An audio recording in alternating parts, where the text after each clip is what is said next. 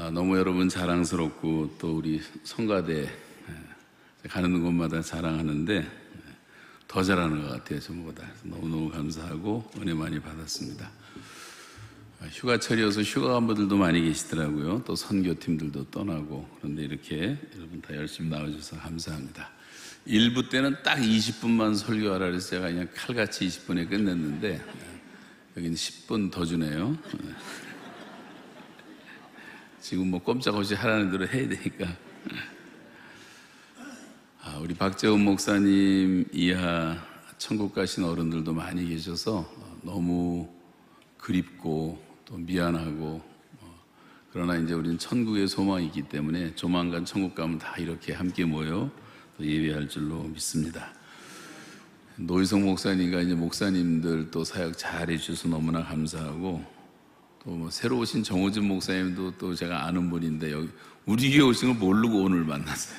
네, 너무 반갑더라고요. 또 우리 이준직 선교사님, 이범만 선교사님 아, 이제 사역을 너무 잘하고 계십니다. 여러분 한국 오면 들리시면 이제 농장도 하고 어, 닭도 키우고 뭐 그래서 자비량 선교사들을 파송하는 훈련하는데 우리 교회에서 이제 은퇴하신 선교사님들은 다 한국에 오셔서 제2의 파송을 받으시기 바랍니다. 아무도 아멘 안 하시는데.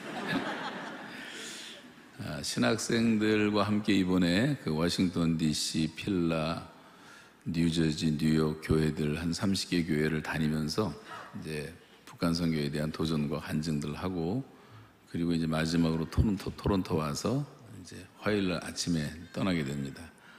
전체 한 25명이 왔는데 오늘 또 영락교회도 가고 뭐 미랄교회도 가고 여러 가지 흩어져서 오늘 소수가 이제 여러분 만나 뵙게 됐지만 아, 끝나고 나가실 때 손도 한번 잡아주시고 격려해 주시기 바랍니다.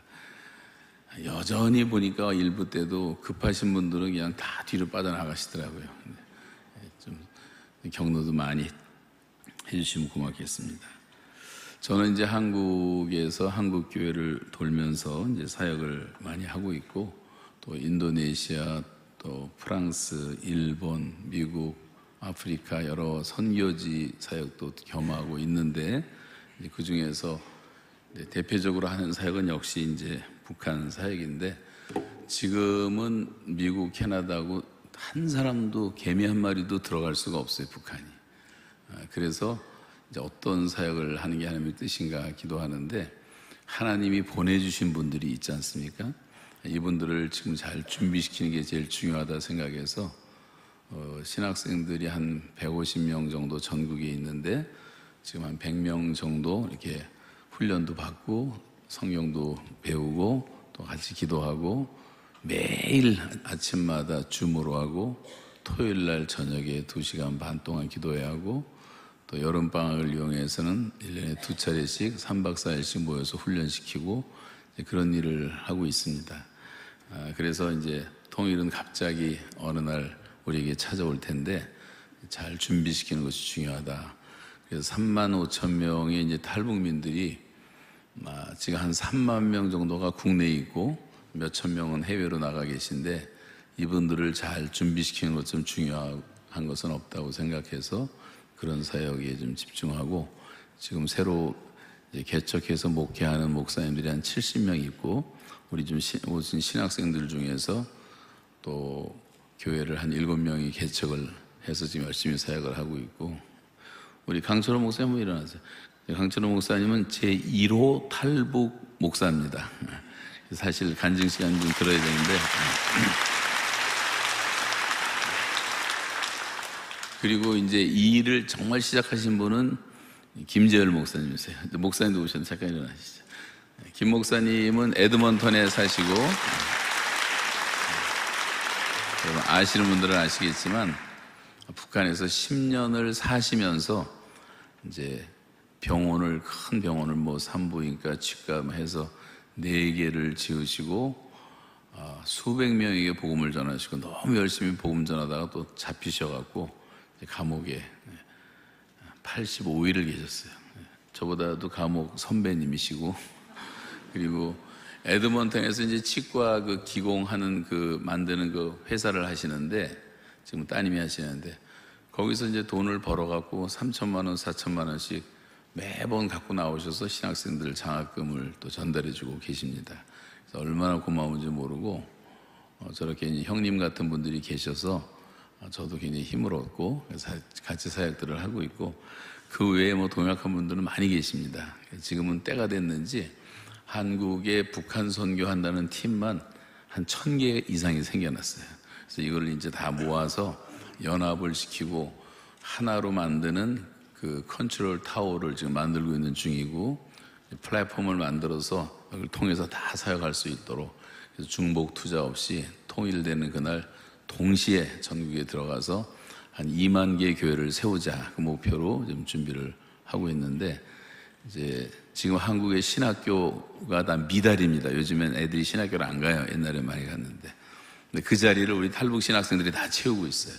이것도 하나님의 섭리라고 생각을 하고 여러분 위에서 기도를 많이 해주시기를 바랍니다.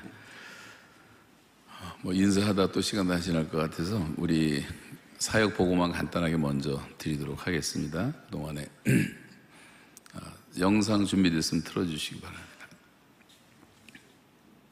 영상팀들 네. 이걸 이제 계속 그 하자면 이제 시간이 없어요. 그런데 이제 간단하게 보고만 드리겠습니다.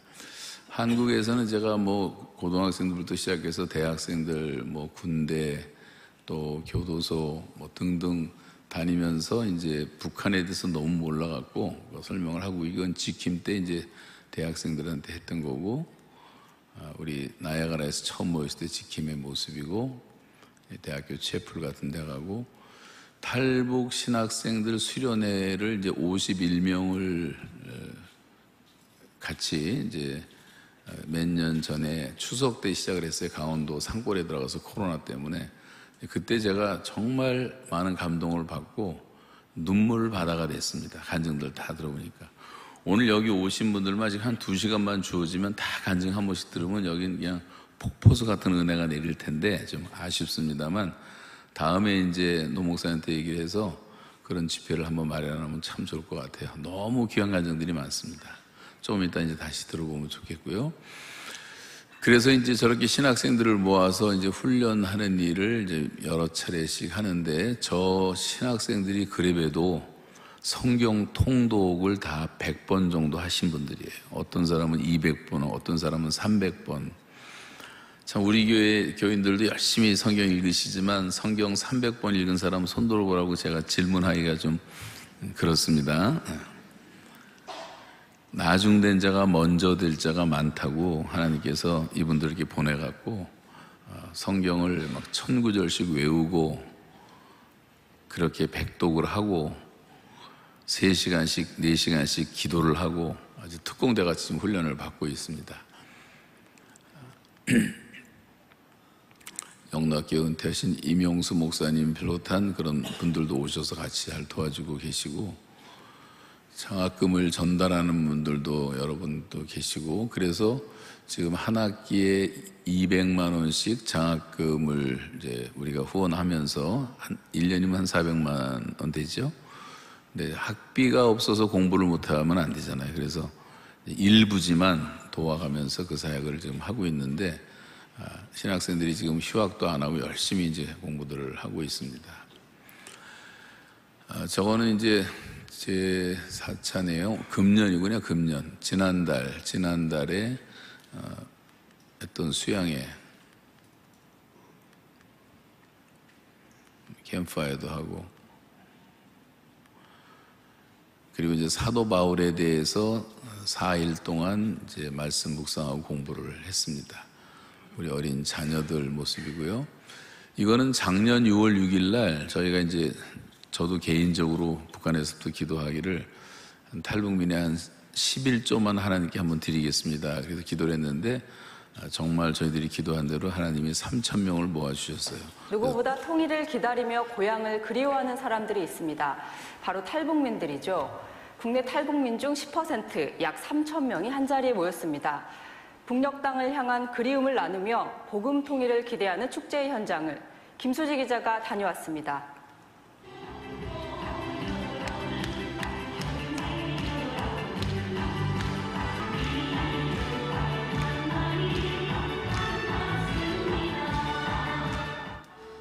3천여 명의 탈북민이 처음으로 한 자리에 모였습니다.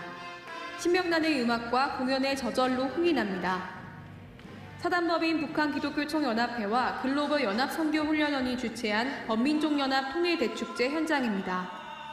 코로나로 지친 탈북민을 위로하고 고향의 정을 함께 나누며 통일을 향한 희망의 메시지를 전하기 위해 축제의 장이 마련된 것입니다.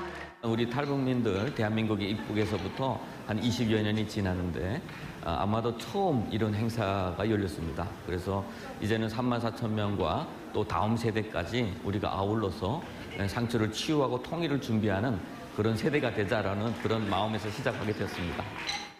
통일대축제는 탈북민 목회자와 성도뿐 아니라 탈북민 모두를 위한 시간으로 꾸며졌습니다. 고향에 두고 온 부모님과 가족을 향한 편지 낭독, 탈북민 자녀들의 공연과 북한 전통악기 연주까지 탈북민들은 고향을 향한 그리움과 아픔을 함께 나누며 서로를 위로했습니다. 우리 고향 분들이 이렇게 많이 모였다는 것 자체가 너무 어, 감동이었어요. 감동이고 이 자리에 와서 어떤 그런 부분들이 많이 아, 이렇게 풀린 그런 자리였던 것 같습니다. 또한 탈북민 목회자와 70명의 탈북민 신학생이 부르는 찬양, 힘겨웠던 탈북 과정과 남한 정착기를 소개하며 과정 가운데 함께하신 하나님에 대한 간증 등이 이어졌습니다. 특별히 북한 선교와 탈북민 사역을 돕고 있는 한국 목회자들이 강연자로 나서 탈북민의 사명과 복음 통일의 중요성을 강조하며 말씀을 선포했습니다. 통일은 갑자기 옵니다. 하나님의 선물로 주실 것입니다. 중요한 것은 우리가 준비를 잘하는 거예요. 통일의 날에 쓰임 받을 수 있는 사람들은 준비된 사람들이에요. 예수를 전할 수 있고 그리스도의 제자가 될 수 있고 교회를 세울 수 있는 그런 위대한 하나님의 백성들이 다 되시기를 주님의 이름으로 축복합니다. 통일 대축제를 통해 전국 각지에서 모인 탈북민들은 통일에 대한 소망과 기대를 품고 새로운 힘을 얻었습니다.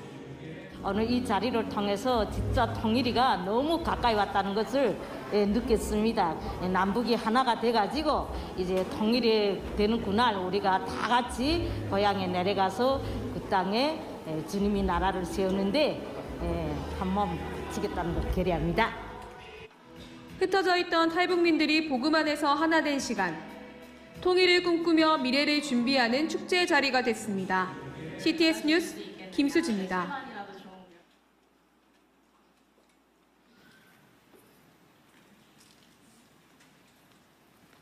6월 6일 날 모이고 그 다음에 6월 25일 어, 6.25 기념으로 임진각에서 어, 놀이공원에서 이제 또 통일 페스티벌을 했는데 예, 화면이 없어졌네요.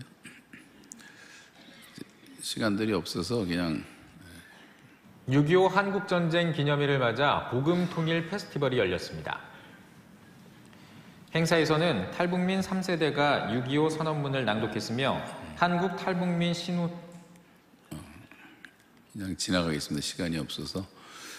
그리고 이제 작년부터 이제 비전 출입을 데리고 다니는데 저희 YM 창시자의 집에서 이제 모일 때 모습인데 탈미맥이라고 탈북 신학생 미국 멕시코 비전 출입해가지고 이제 LA부터 시작해서 휴스턴, 달라스 해가지고 어, 저 때도 한 20여 명이 가서 사역을 해서 그 멕시코 가서는 이제 선교사님들 가정에 하나씩 다 보냈어요. 그래서 선교 체험을 하도록 하고 미국에 건너와서는 이제 한인 교회들 수십 개 다 퍼져서 오늘 조금 이따 듣겠지만 간증들 하고 그러면서 이제 저들이 비전을 놓고 또 도전도 하고 복음 통일도 준비하는 사역들을 한 겁니다. YM 캠프에서 이제 훈련 받을 때 일이고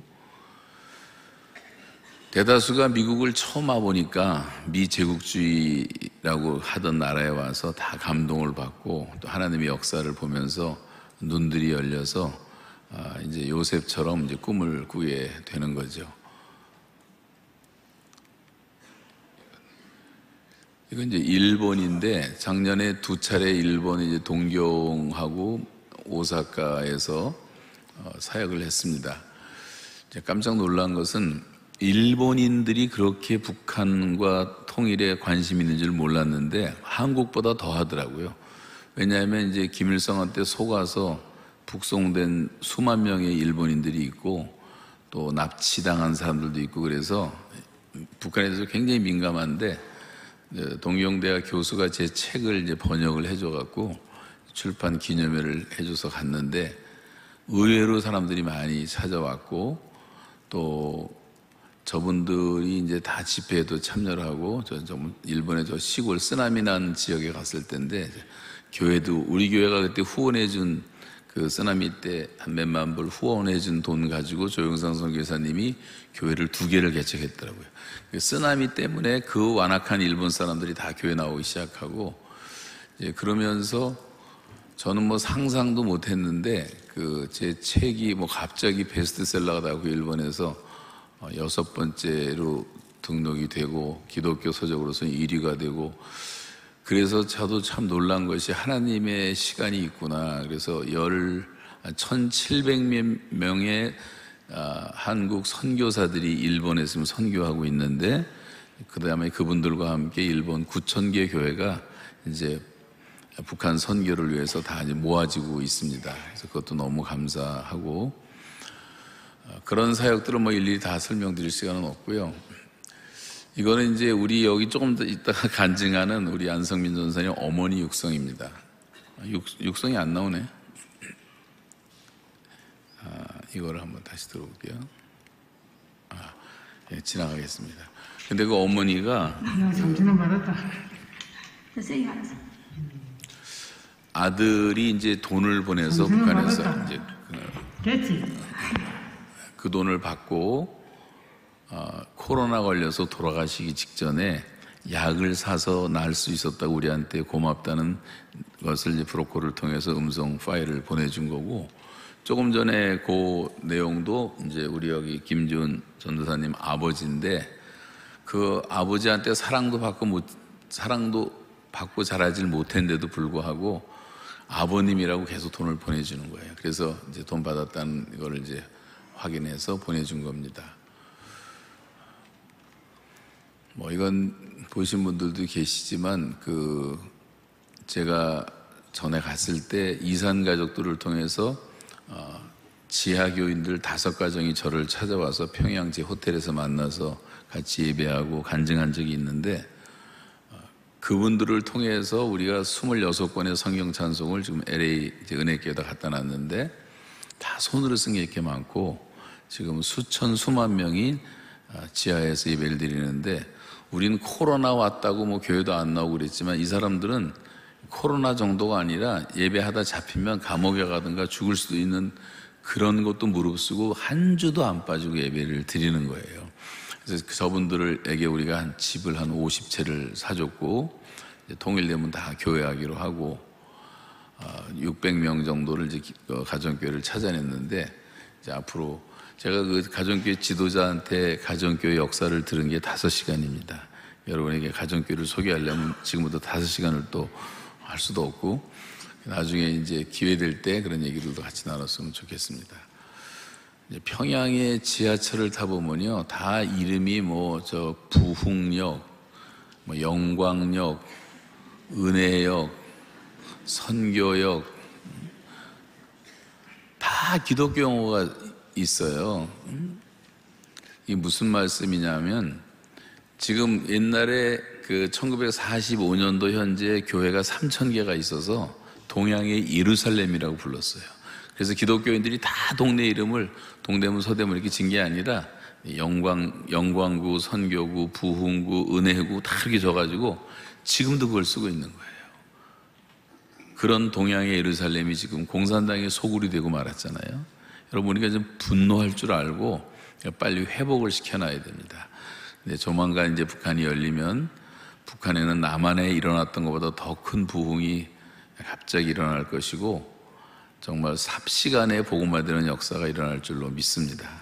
제가 감옥에서 경험한 것 가운데 나를 그렇게 괴롭히고 소리 지르고 곡사포로 죽이겠다 그러고 어마어마하게 무시무시하게 공포를 주던 사람들이 저를 조사하기 위해서 해커를 통해서 전 세계에 저에 대한 정보를 다 수집을 했는데 그 정보의 100%가 다 제가 설교하는 거였어요. 그래서 그걸 갖다 놓고 설교를 하루 종일 듣는 거예요. 제가 저한테 뭐 제- 제가 실수한 거 책 잡으려고 한 달 동안을 설교를 듣고 우리 교회 홈페이지에 들어와서 제 설교를 5년치를 끄집어내 갖고 또 프린트아웃 해서 또 읽고 결론은 그러다가 다 변했어요. 우리나라의 부장판사 같은 친구들 진짜 빨갱이 중에 빨갱이 이런 사람들이 설교를 한 번이나 들어본 적이 있겠어요? 근데 저를 조사를 해야 되니까 귀담아 들은 거예요. 근데 설교가 또 뭐 서론도 있고 뭐 본론도 있고 결론도 있고 예화도 있고 이해가 됐던 뭐예요. 어 그러더니 저를 대하는 태도가 점점점 달라지더니 나중에는 목소리가 탁 밑으로 내려오더니 저를 너무 친절하게 잘해주고 이번 사건만 아니면 당신 정말 내가 친구 친구 삼고 싶다고 어? 뭐 자기 혼자 맨날 친구 삼고 싶대 그렇게 해갖고 수십 번을 그런 얘기를 하다가 나중에 뭐 과자도 사줘두고 응? 동태식혜도 갖다 주고 끌어내서 자기들만서는 조그만 목욕탕 가서 때를 밀어주면서 목욕을 하질 않나 자기들이 변한 것을 이렇게 보여주기 시작했는데 과장도 부장도 뭐 우리나라 많은 부장판서 수십 명이 저를 조사를 했거든요. 그렇게 변하더니 나중에 감옥에 간수들도 변하는 걸 보면서 제가 확신한 것이 뭐냐면 늘 말씀드리지만 에스겔 골짜기에 바싹 마른 해골대처럼 지금 절망스러운 상황이 북한의 상황이에요. 인간의 눈으로 볼 때는. 그런데 하나님께서 에스겔에게 말씀을 대언하라 그래서 말씀을 외치고 성령의 바람이 불고 역사가 일어났더니 뼈들이 다 모여서 사람의 형체를 갖추고 살이 생기고 근육이 생기고 피부가 덮이고 여호와의 신이 들어갔더니 여호와의 군대가 되었더라는 말씀처럼 조만간 북한이 열리고 이제 복음이 전파되면 북한은 지구상에서 가장 강력한 그런 십자가의 군대로 변할 줄로 믿습니다. 이 아멘한 사람들은 반드시 그날을 볼 것입니다. 아멘 안 한 사람도 못 보고 돌아가실지도 몰라요. 그래서 저는 이제, 이제 그런 걸 반드시 이루어지리라는 꿈을 갖는데 다시 틀어주세요. 그래서 북한 땅을 빨리 회복시켜야 되고 우리가 북한의 복음의 빛을 지고 있는 겁니다.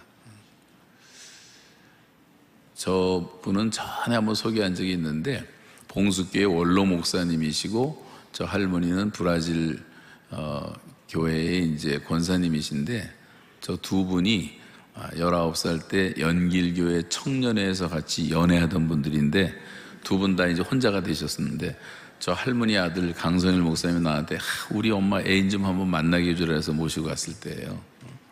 그때 여기 오덕근 장님도 계실 겁니다. 그리고 표장님도 계시고.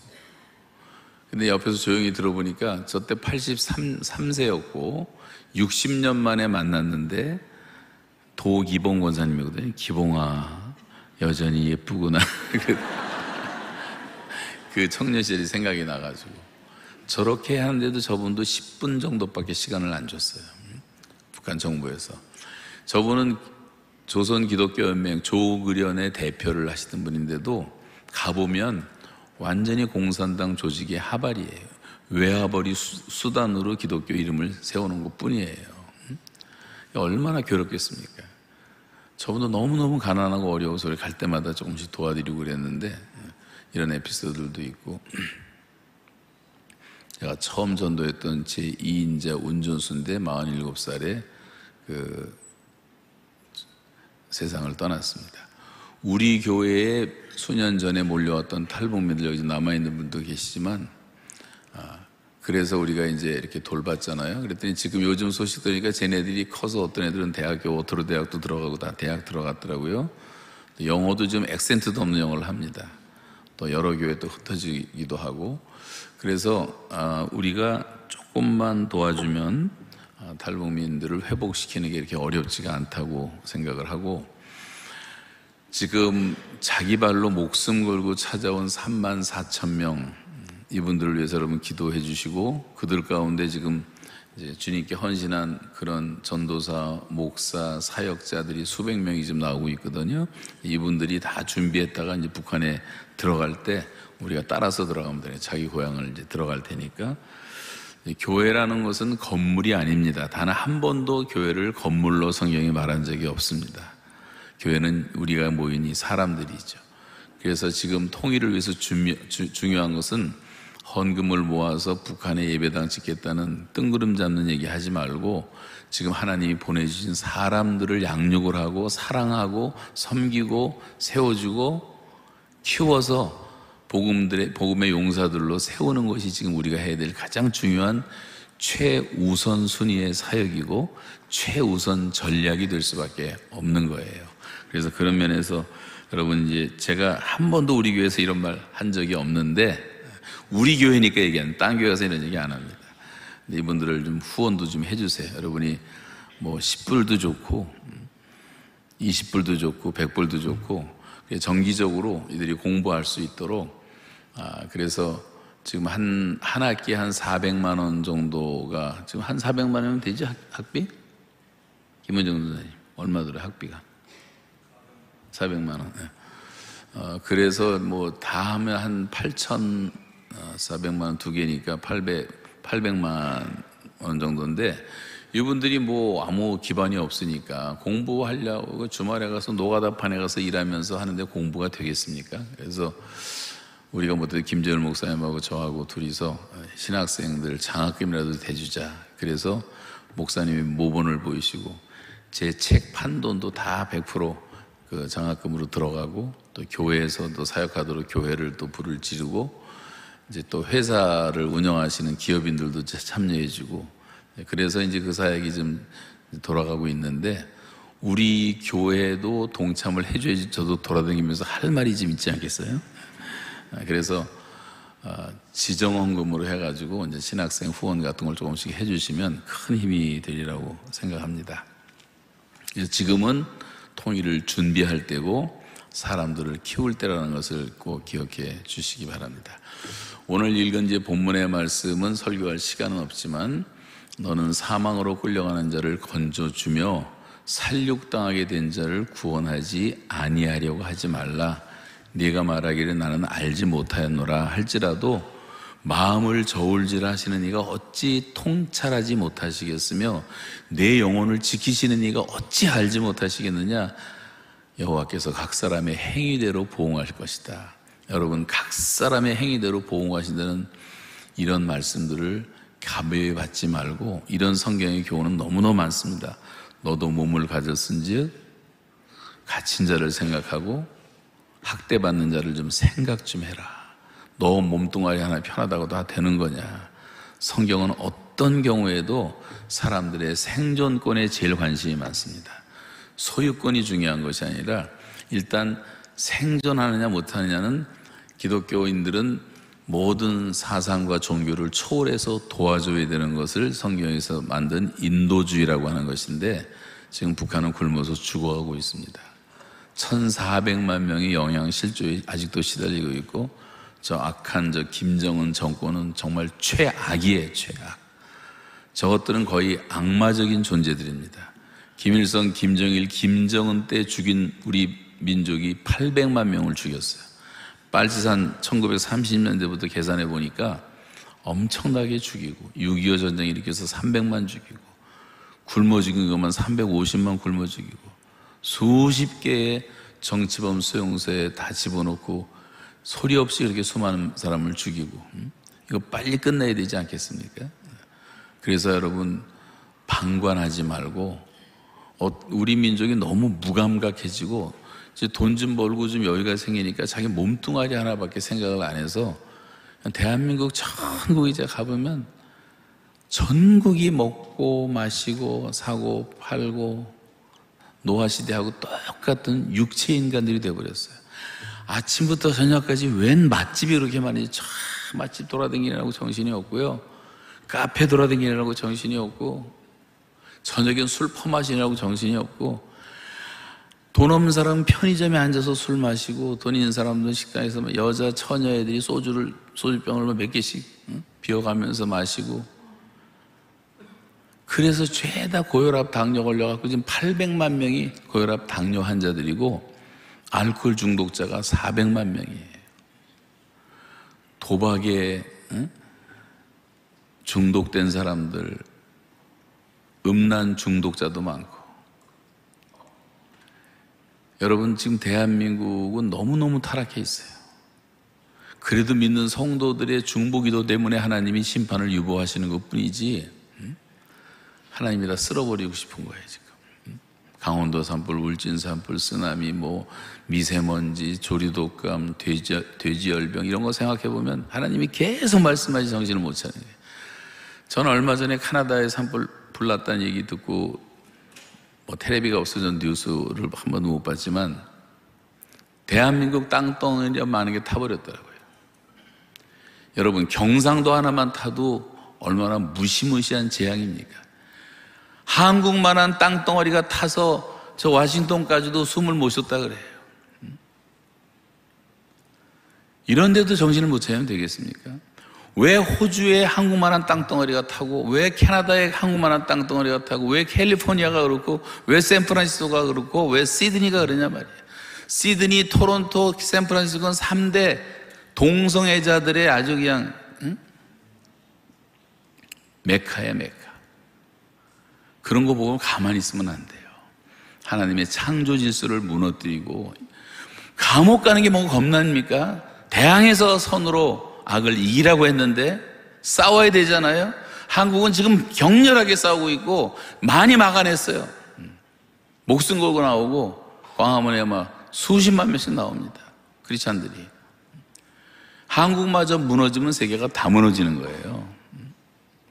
지금 여기 지금 동성애 한다고 교회 옮기신 분들도 있다고 들었는데 지금 이런 시대란 말이에요. 미국도 마찬가지고. 그래서 여러분 깨어서 기도하면서 지금 뭐 한국은 뭐 다 장사꾼들이에요.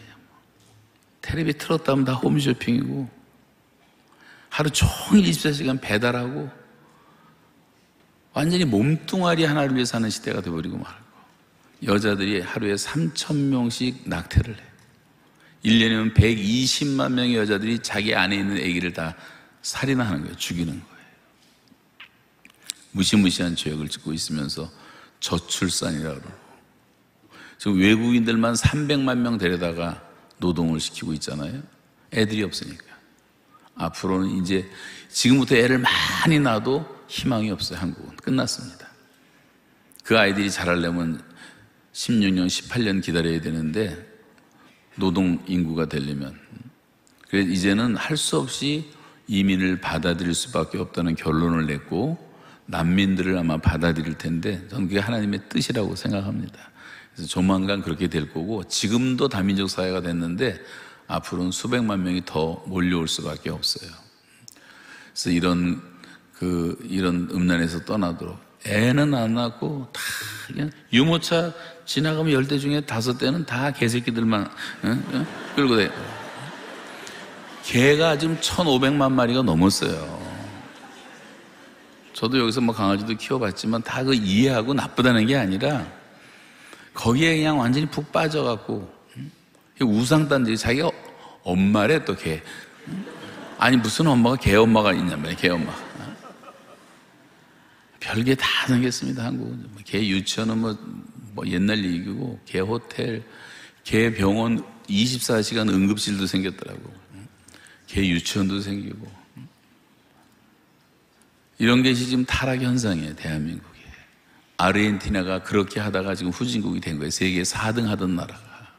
그리스가 그래서 멸망한 거예요. 베네수엘라가 그래서 멸망한 거예요. 그리고 지금 전 국민이 쓰레기통 뒤지고 있고 그 베네수엘라의 그 아름다웠던 미인들은 다 세계 창녀로 팔려나가고 캄보디아의 킬링필드가 남의 얘기가 아니고 베트남의 보트 피플 얘기가 남의 얘기가 아니고 우리가 정신 못 차리고 하나님의 영광이 떠나면 대한민국 폭삭 망합니다. 그럼 이민자들은 괜찮을 것 같습니까? 우리도 다 망하는 거예요. 비참한 거예요.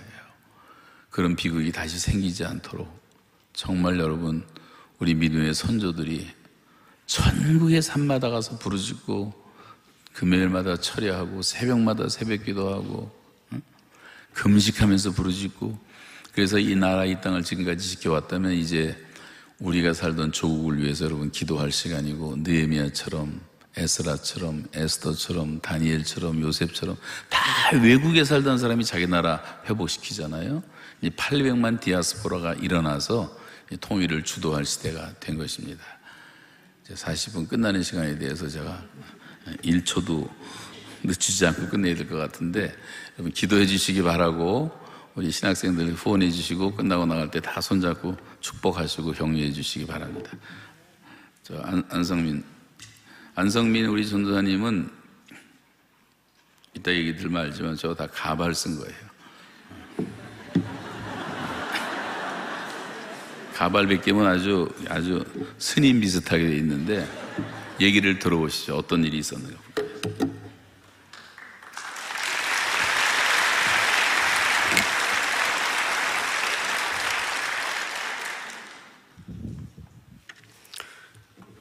할렐루야. 아, 안녕하십니까. 저는 북한에서 태어나 29년을 살다가 8년 전 대한민국에 온 탈북민 신학생 안성민입니다. 현재 한국침례신학대학교 신학과에 재학 중에 있으며 대전 대웅 침례교회 안에 있는 탈북민 사역교회 모란봉교회를 섬기고 있습니다. 이번 미국 캐나다 비전 트립에 참석하여 이곳 쿤빅교회 성도분들께 인사드리게 되어 너무 감사하고 영광입니다. 어, 오늘 간중을 준비하면서 사실 저희 마음은 어, 설레었습니다.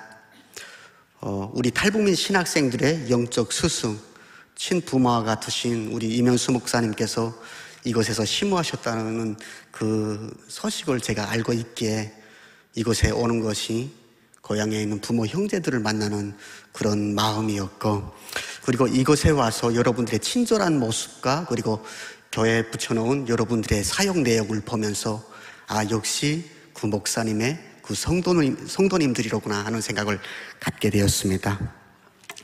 너무나 부족하고 자격이 없지만 저를 영광의 이 자리에 세워주신 하나님께 감사하며 이 자리가 하나님의 사랑과 은혜를 고백하는 자리가 되기를 소망합니다. 하나님의 일은 사람들의 만남을 통해 이루어집니다. 저는 오늘 만남 그리고 하나님의 일이라는 제목을 가지고 지나온 저희 삶을 나누려고 합니다. 본문 말씀은 느헤미야서 1장 2절에서 4절 말씀인데요. 제가 2절과 3절 말씀을 한번 읽고 저희 간증을 시작하려고 합니다. 내 형제들 가운데 하나인 하나니가 두어 사람과 함께 유다에서 내게 이르렀기로 내가 그 사로잡힘을 면하고 남아있는 유다와 예루살렘 사람들의 형편을 물은 즉 그들이 내게 이르되 사로잡힘을 면하고 남아있는 자들이 그 지방 곡에서 큰 환란을 당하고 능력을 받으며 예루살렘 성은 허물어지고 성문들은 불탔다 하는지라. 아멘. 대한민, 대한민국에 와서 수많은 간증을 하면서 저는 간증을 할 때마다 반복되는 딜레마에 빠지게 됩니다. 오늘은 어떤 말씀을 들려드릴까? 오늘 어떤 본문을 선택할까? 이렇게 비전 트립에 참석하여 간증을 준비를 할 때도 똑같은 그런 부담감을 가졌고, 하나님, 그곳에 가서는 제가 어떤 말씀을 드릴까요? 기도하면서 하나님께 물었습니다. 그때 하나님께서 오늘 본문 말씀인 느에미아서 말씀을 저에게 주셨습니다. 느에미아서 1장을 읽고 있는데 하나님께서 성민아 너는 느에미아에게 예루살렘의 상황을 알렸던 하나님처럼 내가 살아온 북한의 실상을 있는 그대로 이야기하면 된다. 이런 마음을 주셨습니다. 그렇습니다, 여러분. 저는 북한에서 온 하나니가 되어 여러분들 앞에 섰습니다. 몸은 비록 거국에서 떨어져 있지만 정말 나라를 사랑하고 민족을 사랑하는 여러분들의 그 느에미아 같은 여러분들에게 북한의 실상을 진솔하게 말씀드리려고 합니다. 바라옵기는 저희 간증 속에서 저희 삶이 아니라 저희 삶 가운데 역사하신 하나님의 영광만이 나타나기를 소망합니다. 그리고 또 바라옵기는 저희 간증 속에 간증 속에서 저의 모습과 저의 얼굴이 아니라 저 북한 땅에서 고통당하는 북한의 영혼들의 모습이 기억되기를 소망합니다.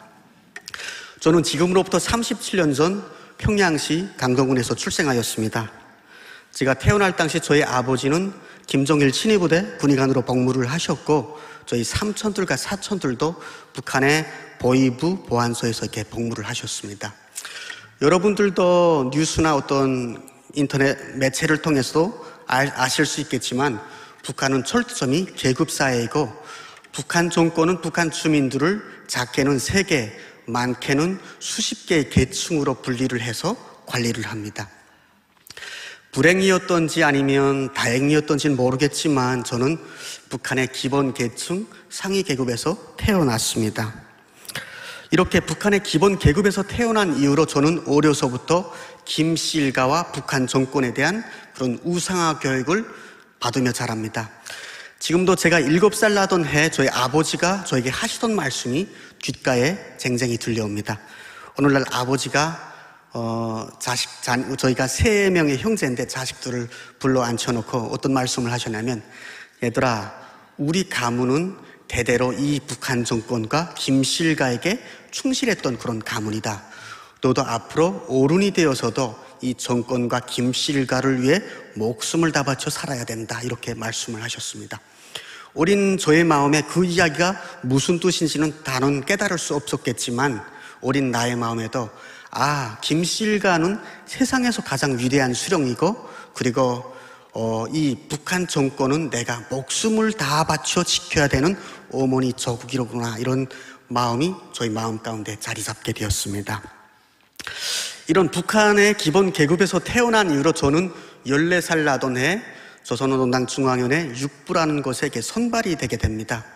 어, 조선노동당 중앙위원회 6부는 한국에 계신 분들과 그리고 여기 미국에 계신 분들에게도 잘 알려진 부대입니다. 1987년 그 김현희 칼기 폭파 사건이 있었죠. 그 칼기 포- 폭파 사건을 주도한 부대가 조선노동당 중앙위원회 6부이고요.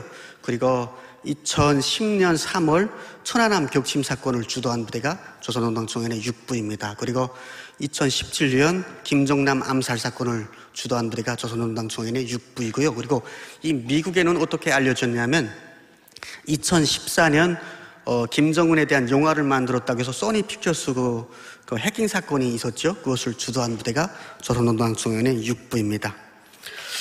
조선노동당 중앙위원회 6부는 크게 세 가지 파트로 나뉘는데요. 첫 번째 파트가 김씨 일가의 별장과 호화 요트를 관리하는 그런 파트가 있고요. 두 번째 파트가 제가 좀 전에 말씀드린 대로 그 미국과 전 세계를 대상으로 하는 그 테러를 감행하는 부대가 두 번째 파트입니다. 그리고 세 번째 파트가 이제 소니 픽처스 해킹 사건을 비롯한 사이버 테러전을 감행하는 부대가 세 번째 파트입니다. 어, 저는 어, 이것에 서- 열- 14살에 선발돼서 저희가 17살에 고등학교를 졸업하는데 3년 동안 여러 가지 테스트를 받으며, 받게 됩니다. 그래서 그 테스트를 마치고 그 육부에 입대를 하게 되었는데요. 제가 입대하면서 맡았던 임무는 어떤 임무였냐면 김실가의 그 별장과 그리고 호화 여투를 관리하는 제가 임무를 맡게 되었습니다. 그 여투는 여투의 사명은 어떤 것인가 하면 어, 평화 시기에는 이 사람들이 가끔씩 음, 그 놀러 와서 그, 그것 그 배를 타고 낚시질도 하고 어떤 유람을 즐기는 그런 부대고요. 그리고 일단 유사시 전쟁이 일어나면 만약 결국 북한 정권이 붕괴 위험에 놓이게 되면 김실가만 이 배, 배를 타고 러시아 또는 그 중국으로 망명을 하는 그런 저희는 그러면 그 사람들을 망명지까지 호의를 해야 되는 그런 임무를 제가 맡게 되었습니다. 어려서부터 가정과 학교에서 어, 김실가에 대한 우상화 교육을 정말 체계적으로 받았던 저는 군복무에서도 어, 나름 모범을 보였습니다. 그래서 저희가 군복무 기간이 10년인데 5년 만에 그 부대의 위병장으로 제가 임명을 받게 됩니다. 그때는 나름 정말 어, 북한 북한 사회에서는 나름 탄탄대로를 걸었고 정말 어, 출세 길로도 길도 빨랐지만 그러던 저의 인생 가운데 뜻하지 않은 그런 사건 사고가 찾아오게 됩니다.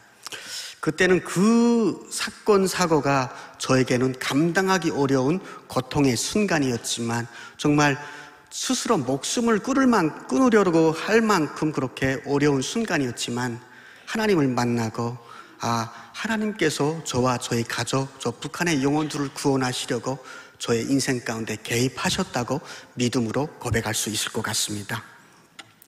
지금으로부터 10, 12년 전 그날도 저는 그 김씨일가의 그, 그 부대의 위병장 임무를 제가 수행을 하고 있었습니다.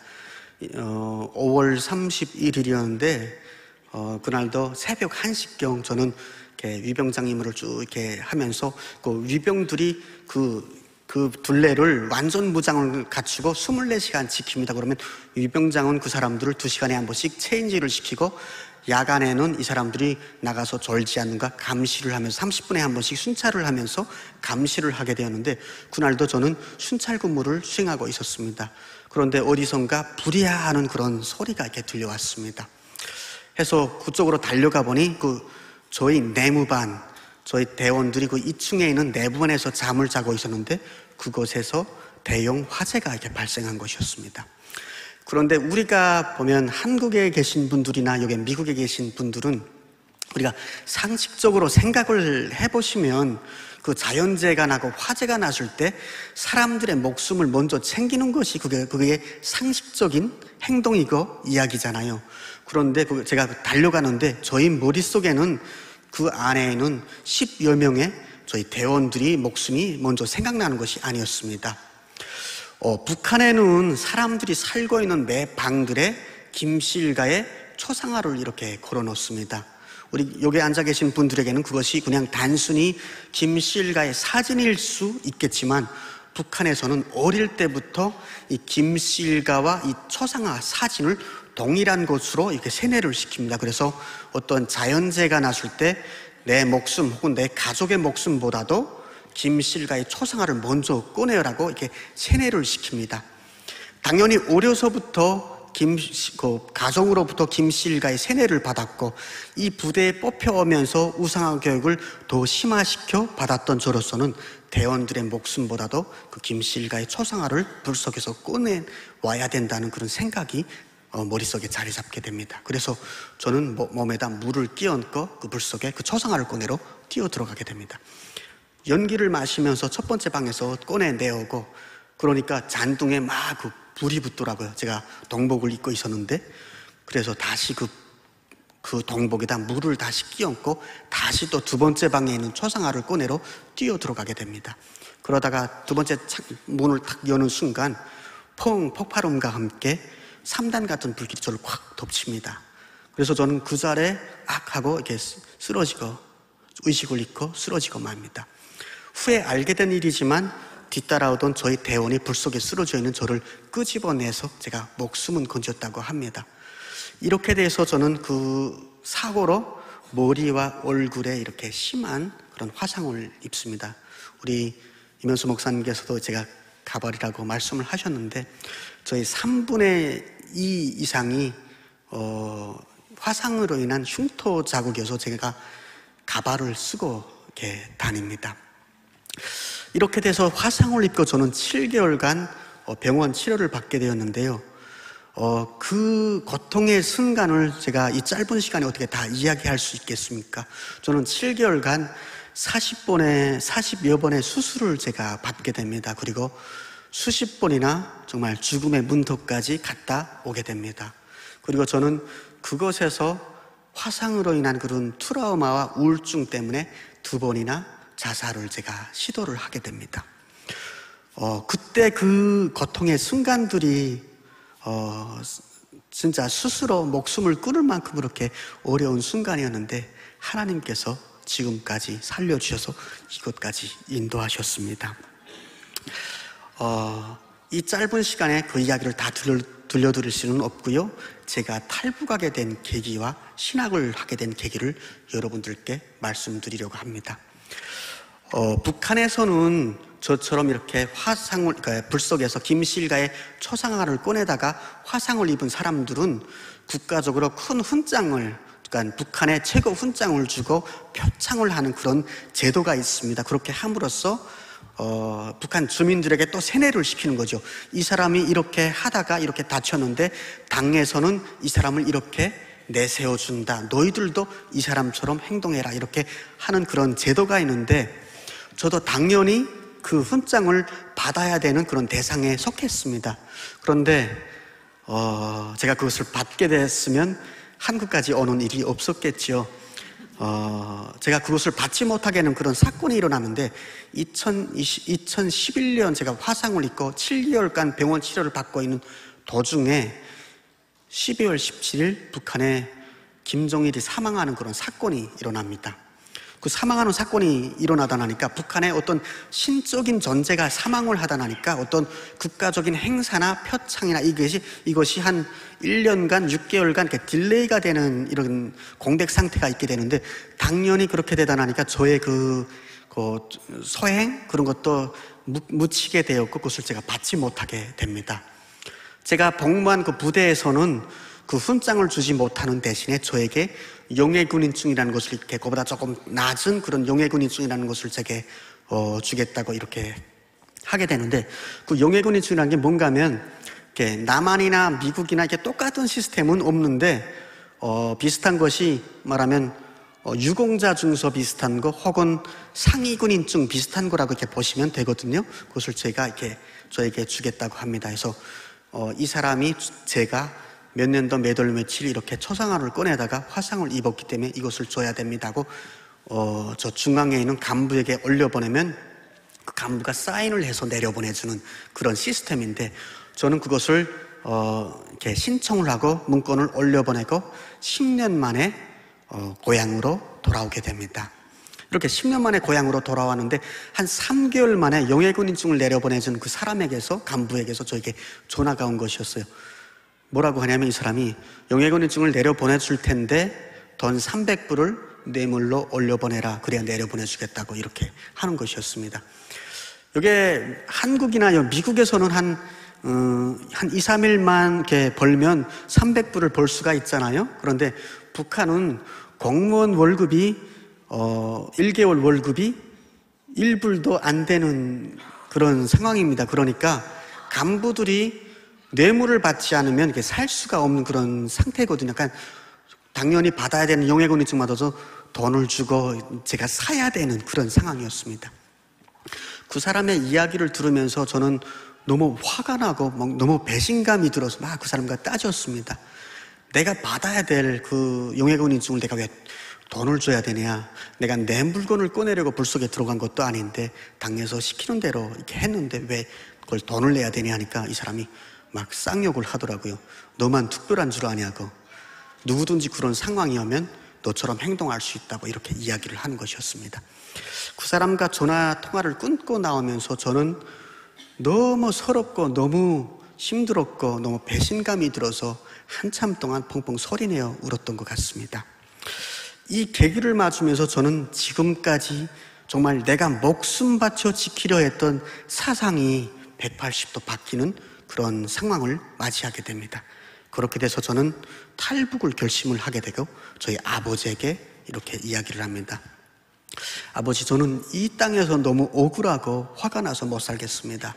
저 목숨을 걸고라도 저 남한 땅으로 가겠습니다. 하니까 아버지가 어릴 때부터 이렇게 세뇌를 시켜서 당연히 반대하실 줄 알았거든요. 근데 아버지가 찬송을 하시더라고요. 뭐라고 하시냐면 이 아버지 어머니는 이 제도에 속히어서 평생을 바쳤는데 너라도 좋은 세상 가서 살아라 이렇게 등을 떠밀어 주셨습니다. 그렇게 돼서 저는 어, 탈북을 준비를 하게 되었는데요.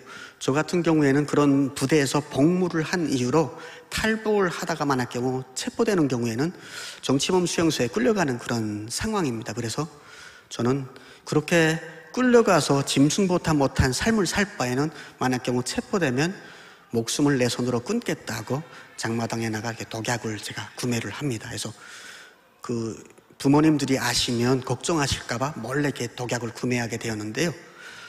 어, 그 탈북을 하는 당일날 아버지가 어느새 그 독약을 구매한 걸 아셨더라고 눈치채셨더라고요. 뭐라고 하시냐면 막내야, 네가 장마당에 나가서 독약을 구매한 걸 다 알고 있다고. 붙잡히면 죽기보다 못하니까 그런 결심을 했겠지. 근데 막내야, 죽으려는 사람에게는 살 길이 생겨도 안 보이는 법이다. 죽을 결심은 마지막 1초면 충분하니까 그 마지막 1초까지는 꼭 살기 위해서 노력해라. 너희들을 대신해서 이 부모들이 죽을 수 있다면 그래서 너희들을 살릴 수 있다면 이 부모들이 대신 죽을 테니까 이 마음을 생각해서라도 쉽게 죽을 생각은 하지 말아라. 이렇게 말씀하셨습니다. 아버지의 그 위로와 그리고 지지 성원을 힘입고 저는 힘을 내어 탈북을 하게 됩니다. 저는 탈북을 할 때 저희 친 누나랑 함께 탈북을 하게 되었는데요. 어, 저는 남한까지 탈북에 성공하였지만 저희 누나는 중국 공안에 체포되게 됩니다. 해서 묵송되게 되었고요. 4년간의 감옥살이 끝에 누나가 사망을 하게 됩니다. 어, 뒤에서 저희 가족에 대해서 좀 말씀을 드리려고 드릴 텐데요. 그래서 생략을 하도록 하겠습니다. 이렇게 누나를 잃고 한국 땅에 왔지만 저는 이 화상으로 인한 트라우마와 그 우울증 때문에 온전한 삶을 살 수가 없었습니다. 음, 하루하루 정말 우울증 때문에 하루하루 무의미한 삶을 살았고 하루하루 술과 담배로 이렇게 살았던 것 같습니다. 그러다가 제가 지금 출석하고 있는 대전 대흥 침례교회 모란봉교회 그 사역자분들과 집사님들을 제가 만나게 됩니다.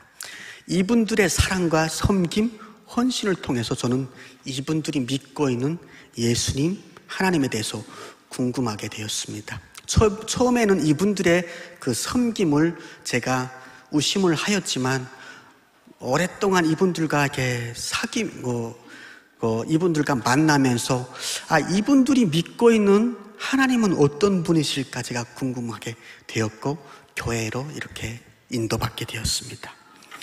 지금도 제가 하나님을 만나던 그때 기억이 어, 기, 생생합니다. 어느 금요 기도의 날이었는데요. 정말 우울증을 앓으면서 정말 피폐해진 영혼을 이끌고 마지막 지푸라기라도 잡고 싶은 심정으로 하나님께 나갔을 때 하나님께서 저에게 이런 말씀을 하셨습니다. 내 아들 왔구나. 저 북한 땅에서 화상을 입고 너무 아팠지?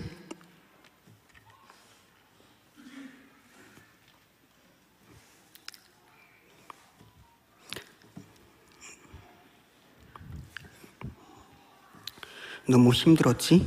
하지만 아들아, 내 모습이 어떨지라도 나는 내 모습 이대로 이쁘단다. 눈에 넣어도 아프지 않을 만큼 이쁘단다. 그래 그래 여기까지 자랐다. 이제부터 내가 내 편이 돼줄게. 주님의 위로의 말씀을 들으며 저는 지금까지 참고 참았던 눈물을 왈칵 쏟고야 말았습니다.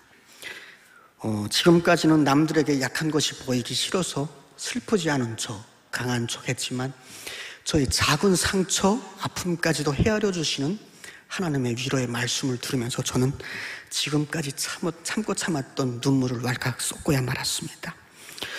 이렇게 하나님을 만나고 저는 저의 인생을 복음 안에서 재해석하게 되었고 하나님 안에서 새로운 꿈을 꾸게 되었고 새로운 삶을 살아가게 되었습니다. 북한 정권으로부터 버림받고 하루하루 무의미한 삶을 살아가던 저에게 하나님께서는 찾아오셔서 새로운 꿈과 희망, 삶을 안겨주셨습니다. 2020년 3월 하나님께서는 저를 한국침례신학대학교에 불러주셨습니다. 현재 사랑하는 아내와 함께 한국침례신학대학교에서 어, 저는 신학을 아내는 교회음악을 전공하고 있습니다. 그리고 얼마 전에는 하나님의 사랑과 축복 속에 선물 같은 아들을 받아놨습니다. 저는 대학에 입학하면서 어, 북한 선교 동아리라는 것을 만들고 거기서 침례신학대학교 청년 대학생들에게 북한의 실상을 알리고 북한 선교에 동참하도록 동원하는 그런 사역을 하고 있고요. 그리고 작년부터는 탈북민 이세들에 대한 마음을 가지고 또 탈북민 이세들을 섬기고 그들을 말씀 안에서 양육하는 사역을 진행하고 있습니다. 그리고 올해는 처음으로 대전과 충청 그리고 중부권을 대상으로 중부권에 있는 탈북민 이세들을 대상으로 첫 캠프를 이렇게 진행하였습니다. 그리고 어, 이러한 캠프를 매해 진행하려고 합니다. 제가 이 사역을 진행하게 된 이유는 어, 대부분의 탈북민 사역회가 서울과 경기권에 수도권에게 집중되어 있는 상황, 상황에서 기도 가운데 중부권에 있는 탈북민과 탈북민 2세들은 누가 돌봐야 되지 않냐 이런 하나님께서 그런 마음을 주셔서 이런 사역을 진행하게 되었습니다. 저의 비전은 어, 현재로서는 어, 대한민국에서 탈북민 2세들을 주님의 자녀들로 말씀으로 양육하는 그런 사역을 진행하는 것이며 통일이 되는 그날 하나님께서 통일의 문을 열어주시는 그날 저 북한 땅에 들어가서도 통일의 다음 세대를 세우는 사역을 진행하려고 합니다. 주님께서 주신 이 비전을 함께 응원해 주시고 함께 기도해 주시고 함께 동역해 주셔서 통일 한국의 다음 세대를 세우는 주님의 뜻을 함께 저와 함께 이루어 가시는 여러분이 되시기를 주님의 이름으로 축원드립니다. 어, 시간이 많이 지났지만 저희 가족에 대해서 간단히 말씀드리고 저희 간증을 마무리하려고 합니다. 앞서 간단히 말씀을 드렸는데 저는 탈북을 할 때 저의 누나랑 함께 탈북을 하게 되었는데요. 어, 저는 성공을 하였지만 누나는 북송돼서 어, 북한의 감옥에서 4년 살이를, 4년 동안 감옥살이를 하다가 어, 사망을 하게 됩니다. 누나가 사망할 할 나이가 39살이었는데 누나가 사망하기 전에 어머니의 손을 꼭 잡고 이런 이야기를 하더랍니다. 엄마 나 죽고 싶지 않다고 좀 살려달라고 이렇게 애원을 하더랍니다. 어머니로부터 이 이야기를 전해두는데 저는 저의 마음은 무딘 선것으로 막 후벼파는 그런 아픔을 느꼈습니다. 누나가 사망을 하는데 제가 아무것도 할 수 없는 그런 어, 미안함과 중국에서 한국으로 올 때 같이 출발하지 못했던 그런 죄책감 때문에 몇 날 며칠을 아팠던 것 같습니다. 이렇게 누나가 사망하고 고향에는 저희 어머니가 한 분 계시는데 어, 북한 보이부 당국에서는 어, 남한에 있는 아들 저와 통화를 전화 통화를 했다는 이유로 연로하신 어머니를 감옥에 8개월 동안 가둬서, 가둬서 어머니가 8개월 만에 몸무게가 35kg가 돼서 정말 죽지 못해 살아왔다고 이렇게 합니다. 여러분, 대한민국에 온 탈북민들 치고 저와 같은 그런 아픔이 없는 상처가 없는 사람이 어디에 있겠습니까? 누구나 모양은 다르지만 다 나름의 상처와 아픔을 안고 살아갑니다. 하지만 여러분, 우리가 하나님 안에 있을 때 우리의 상처와 아픔은 우리의 능력이 됩니다. 우리가 진정으로 하나님을 만난다면 그것이 저희들이 겪은 그것이 설사 고통과 아픔일지라도 버릴 것이 하나도 없습니다. 저의 가족의 아픔을 겪으면서 하나님께서는 저에게 한 가지를 깨닫게 하셨습니다. 지금 이 순간도 저 북한 땅에서 주님을 모른 채 죽어가는 북한의 불쌍한 영혼들의 아픔을 공감하게 하셨고 그들을 위해 기도하게 하셨고 그들을 향해 걸어가게 하셨습니다. 여러분, 지금까지 제가 한 이야기를 모두 있더라도 한 가지만은 꼭 기억해 주십시오. 저 땅에 사람이 있음을 주님께서 사랑하시는 너무나 사랑하셔서 자신의 독생까지, 독생자까지 내주기까지 사랑하신 북한의 불쌍한 영혼들이 있음을 꼭 기억해 주십시오. 그리고 지금도 주님을 모른 채 죽어가는 저 북한의 불쌍한 영혼들을 위해서 기도해 주십시오. 지금 이 순간도 북한 땅을 향해 걸어가시는 주님의 십자가를 함께 지는 저와 여러분들이 되시기를 주님의 이름으로 축원드립니다. 기도하겠습니다. 주님, 그때는 너무나 고통스러웠습니다. 그때는 너무나 억울했습니다. 주님을 모른 채 살아온 지나온 내 인생, 고통 속에 몸부림쳐야만 했던 지난 날의 그 아픔들이 너무나 힘들고 아팠습니다. 내가 선택해서 그곳에서 태어났다면, 나의 잘못으로 그 고통을 겪어야 했다면, 이처럼 억울하지는 않을 것 같습니다.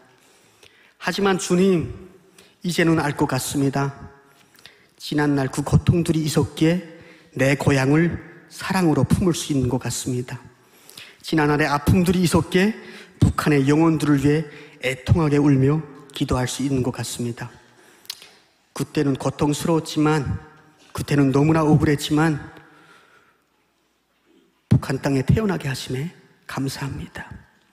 내 고향을 품고 기도할 수 있게 있음에 너무, 너무 감사합니다. 주님, 나의 심장이 병들었다고 베어 버릴 수 없는 것처럼 저 북한 땅은 나의 병든 심장과 같은 땅입니다. 저 북한 땅을 잊지 않게 하옵소서. 저 북한 땅을 위해 기도를 멈추지 않게 하옵소서. 주님, 저 북한 땅에 우인 신명이 있으면 어찌하시렵니까? 제가 그 우인이 되겠습니다. 우상의 땅, 북한 땅을 향한 주님의 진노를 저의 한 몸으로 막아 서겠습니다. 주님의 사랑을 품고 주님의 십자가를 함께 지고 저 북한 땅으로 고- 걸어가겠습니다. 주님의 거룩한 덕으로 이 몸을 사용하여 주시옵소서 예수님의 이름으로 기도드립니다.